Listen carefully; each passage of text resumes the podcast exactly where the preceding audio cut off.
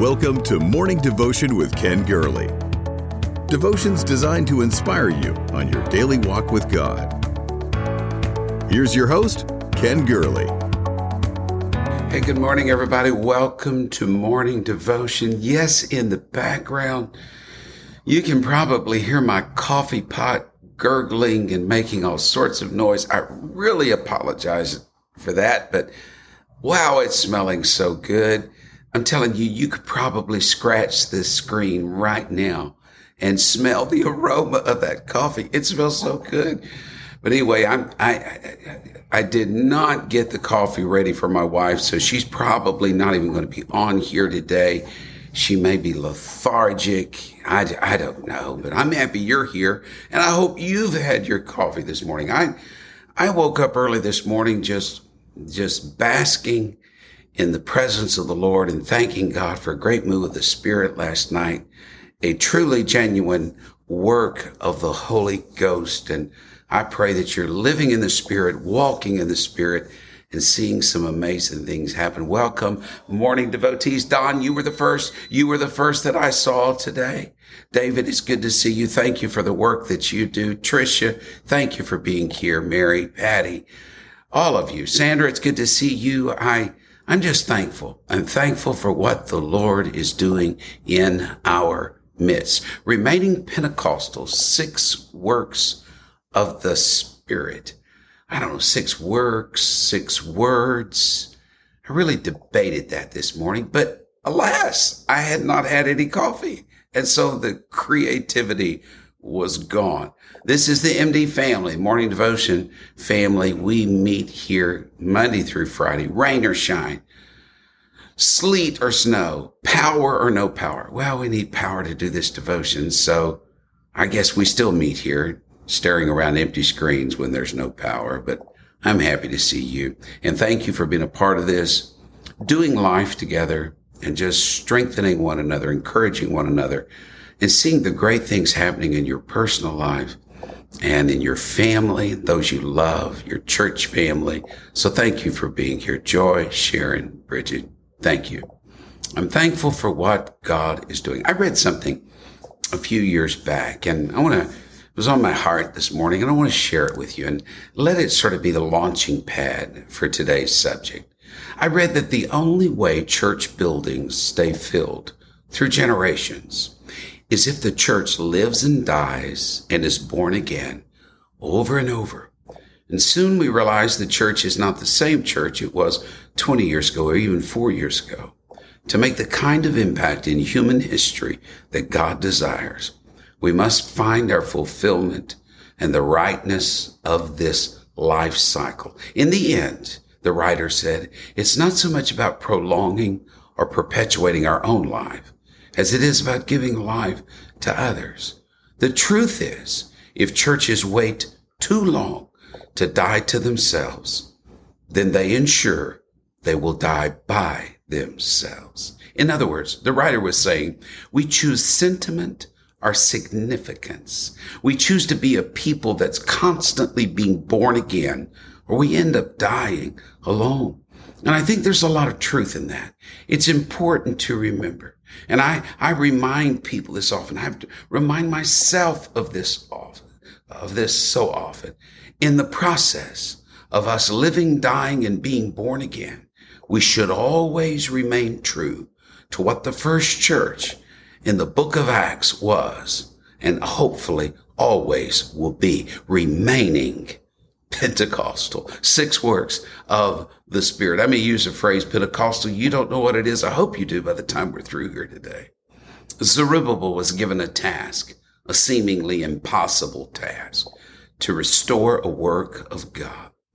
In Zechariah 4 6, this is the word of the Lord that came to that Babylon born man, not by might, nor by power, but by my spirit, says the Lord of hosts. In other words, in this rebuilding, in this process of living, dying, and being born again, always remember it's a work of the spirit. It's through the spirit that it happens. Except the Lord build the house. Can I get a witness to that, Glenn? Uh, Catherine, can I just get a witness to that, Rebecca? What does it mean? What does it mean to be Pentecostal, much less remain Pentecostal? Our forefathers were adamant. Okay, I mean, it, it, it's quiz time. It's quiz time with the dev- devotees. It's quiz time. How many of you grew up hearing what I'm about to say? We don't hear this much anymore. That Pentecost is not a denomination. It is an experience. How many of you heard that? Did you hear that growing up in this thing? Our forefathers were just absolutely adamant. It's not an organization. It's not just a fellowship. It's not a denomination. Pentecost, Pentecostalism it's an experience with God and it's an ongoing work. I, I, wouldn't say it's just a single experience. It's an ongoing work of the Spirit in our lives. You see, a little over a century ago, a wave of God's Spirit flowed around the world. I speak about it in the book on prayer. It touched um, a Welsh coal miner named Evan Roberts, and through him and others, there was a, a provocation for a number of revivals interest in this revival came to the United States in the form of men like Parham, Goss, Bartleman, as they searched after God. Modern Pentecost was reborn from such humble beginnings.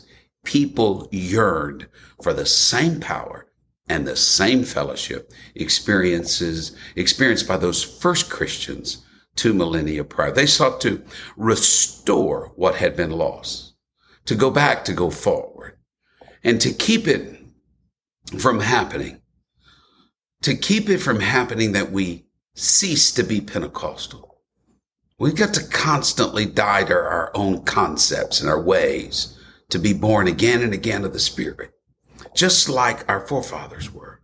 Within my heart is a desire that we encounter anew the meaning of Pentecost.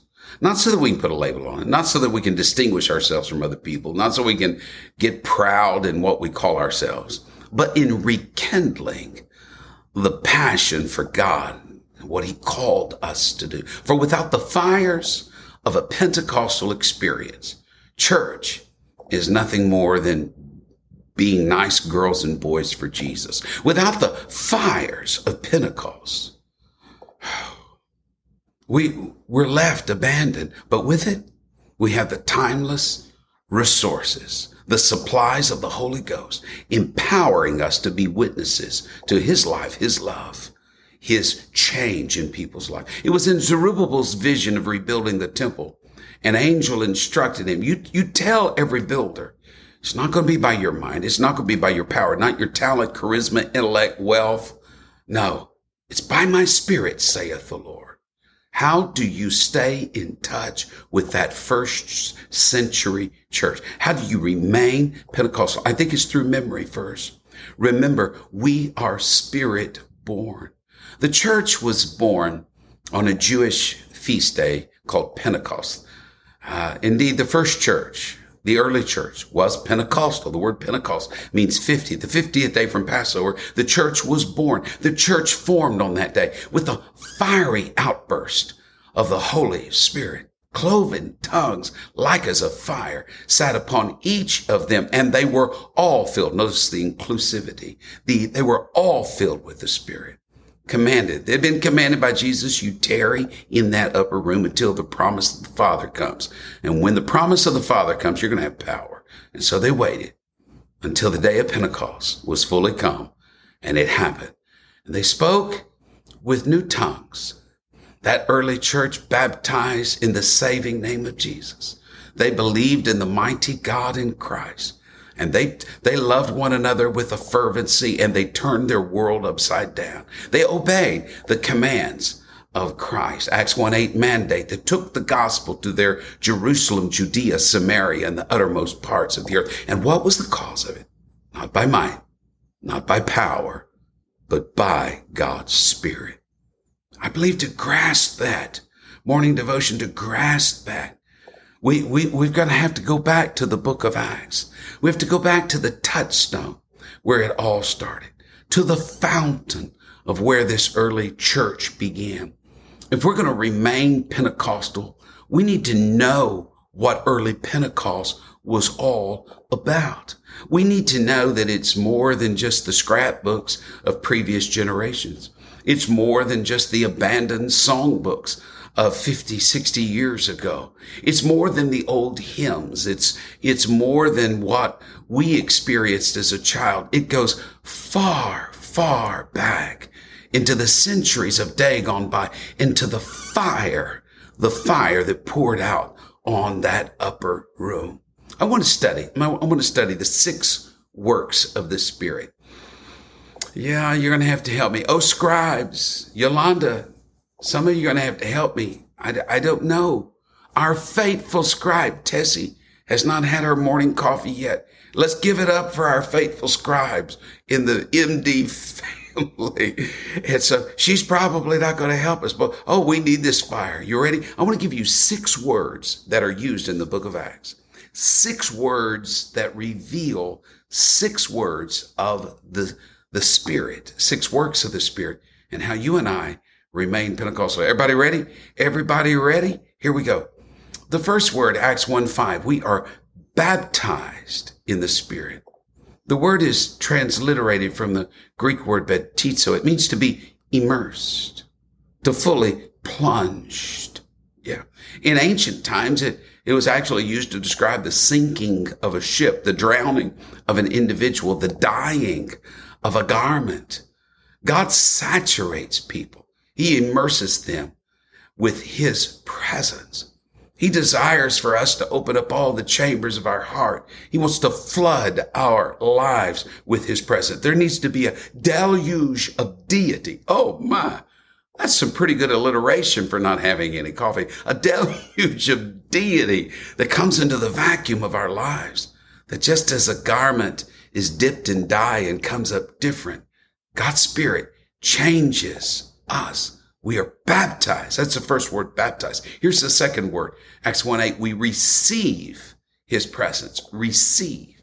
Jesus told his disciples, you shall receive power after the Holy Ghost has come upon you. Receive. Greek word lambano. It means to hold, take hold of something. Just as Jacob took hold of a promise, of a future, of a purpose that only God could give him. God then changed his name and his nature. We take hold of what the Spirit is doing. That's how we receive. We take hold of things. E.M. Bounds, I quote him a lot in the book on prayer. He wrote a lot about prayer in the Civil War. He once said, the men who have done the most for God in this world have been early on their knees. He who fritters away the early morning, he wrote, its opportunity, its freshness, in other pursuits than seeking God, will make poor headway seeking him the rest of the day. Behind this early rising and early praying, there is the ardent desire which presses us into this pursuit after God. A desire for God, folks. It will break the chains of weakness. It will break the chains of sleep. A, di- a, desire for God will take hold, We'll receive God's promise that his spirit's going to be poured out on all flesh. And we will not rest until we see it happen. A desire for God to take hold, to receive that power from on high. And we'll use it to touch others. It, it, if we're going to remain Pentecost, we've got to receive his promises. We've got to tarry until. And then here's the third word the third word, baptize, receive. Here's the third word. The Holy Spirit comes upon us. Acts 1 8. You shall receive power after the Holy Ghost has come upon you. That word means to overtake you. When you are filled with the Spirit, you are overtaken by the purpose and mind of Christ. His compassion burns within you. His desires become your own. That word similar, that word is similar to another phrase used in 24 saying to be endued or clothed with power from on high. When God's spirit is pursued, he is found of us. He clothes us, wraps us, permits us to do things we couldn't do, to encourage, prophesy, deliver, preach, pray for the sick. Here's the fourth word. We are filled with his spirit. Acts 2, 4. This word filled, plero, is, is never used in the Greek except to mean overflow. It means more than enough. It means to be it, to tap into a fountain that never runs dry, to have deep wells springing up inside of us. Paul, Paul told the church in Ephesus, be filled with the Spirit.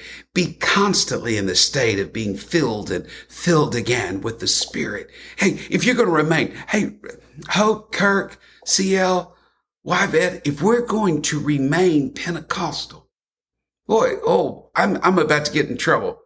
Oh, I'm about to get in trouble here. If we're going to remain Pentecostal, being filled with the Spirit can't be a date on a certificate from years gone by.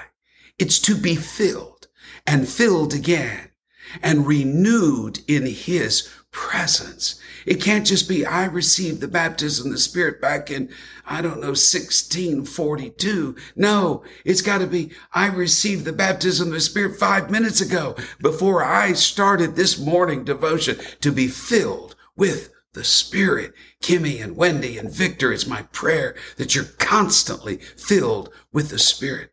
The great apostle Paul wanted us to know our sufficiency is not in ourselves but it's the Spirit of God welling up within us that we pray in the Spirit. He, he said, you need to sing in the Spirit. You need to rejoice in the Spirit, worship in the Spirit, walk in the Spirit, be led of the Spirit, receive the abundance of the Spirit. This is a Spirit thing, folks. To me, it's probably one of the most pathetic things at the close of a service to see a few people come forward and the majority drifting around the edges as if to say, well, whatever happened just wasn't for me. I think we need to get a handle on the pump of the spirit and say, fill me, God. Fill me, God. Yes, to be filled. Here's the fifth word. Acts 2.17. The spirit is poured out on us. I love that expression. It's poured out on us. On the day of Pentecost, Simon Peter quoted Joel. He said the Holy Ghost would be poured out, an intentional, directed flow, poured out upon all flesh. In other words, with God, there's always a purpose to the power. When, he moves by the Spirit, there's always direction to it. God knows what he's doing. Have you ever stood?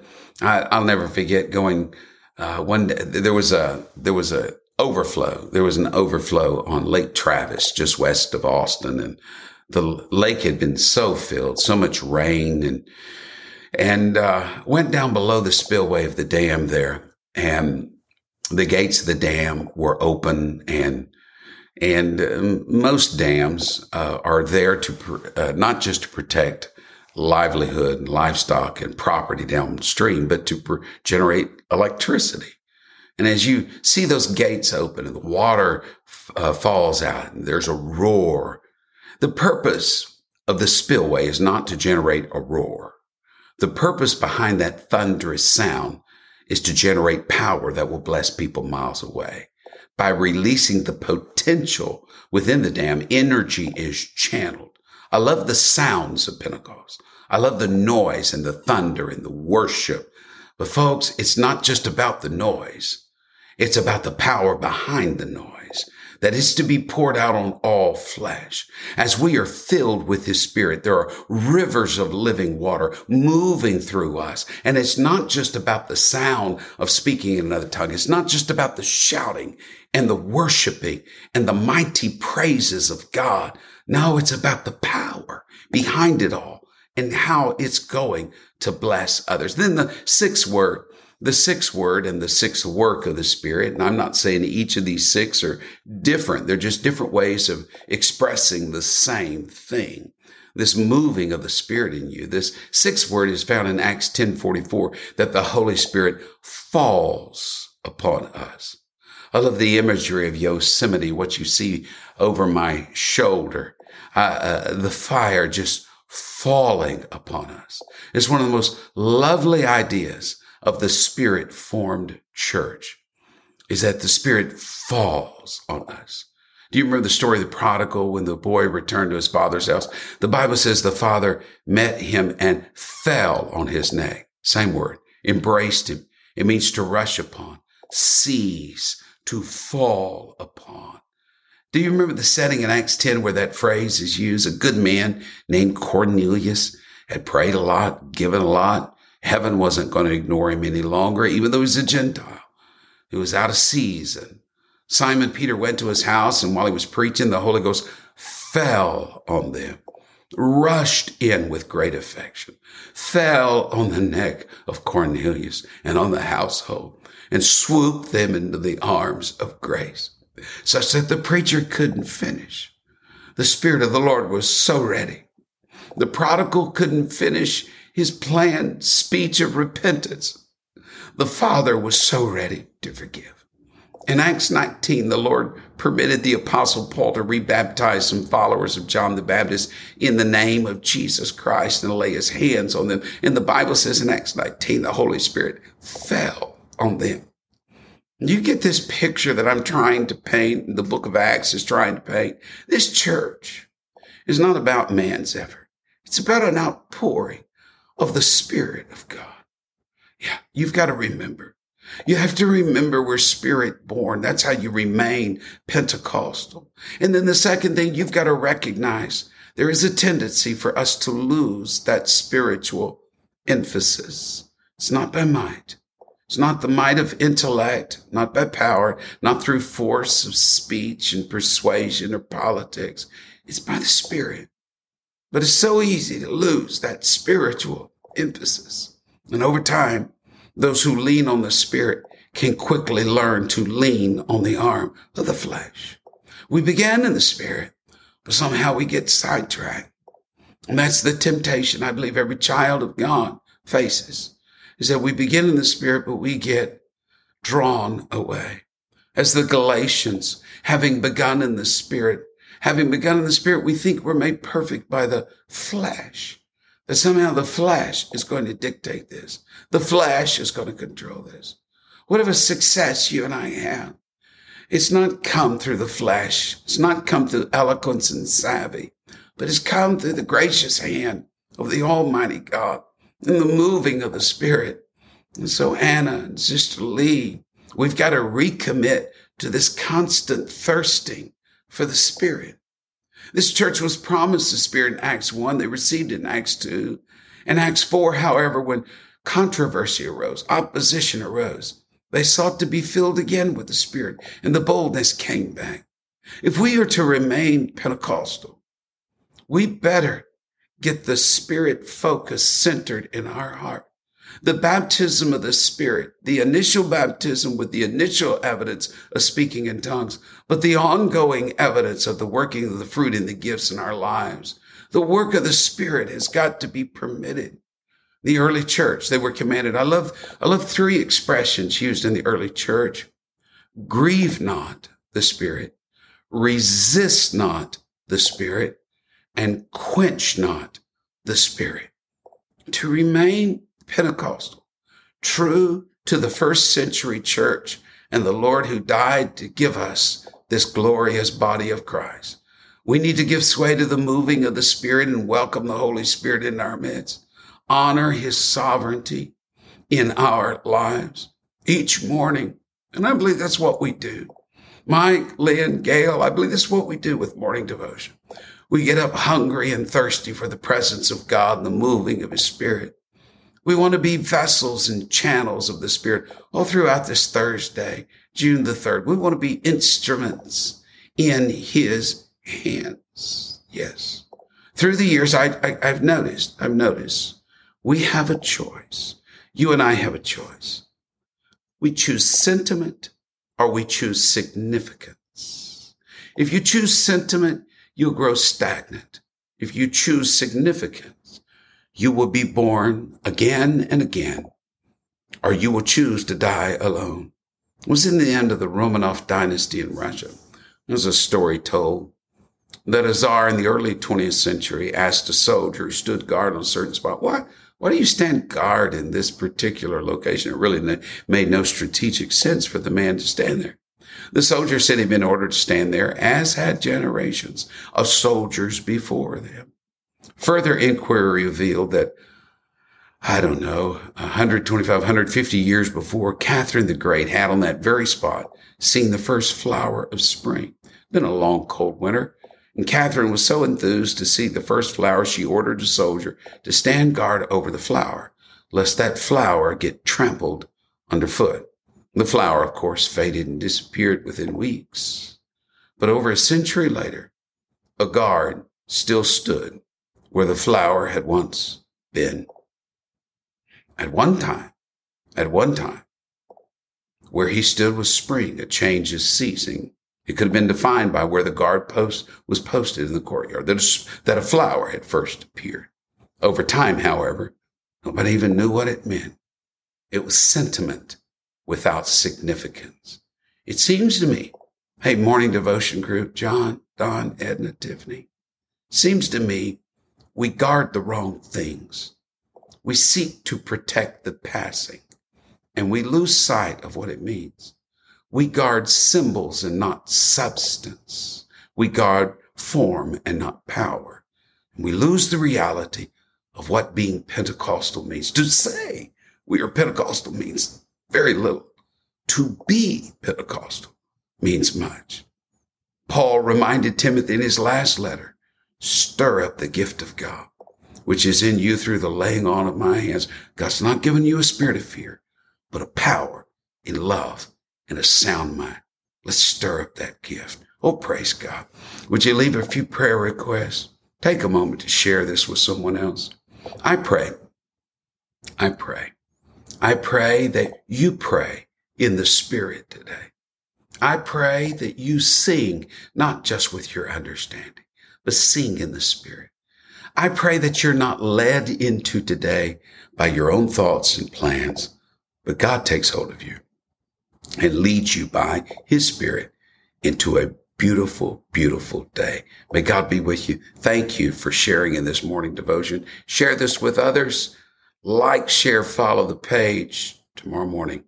Let's go. Let's live a life today in the spirit. Thank you for listening to Morning Devotion with Ken Gurley. Join us next time for another inspiring devotion. To support this ministry, please visit firstchurch.com forward slash give.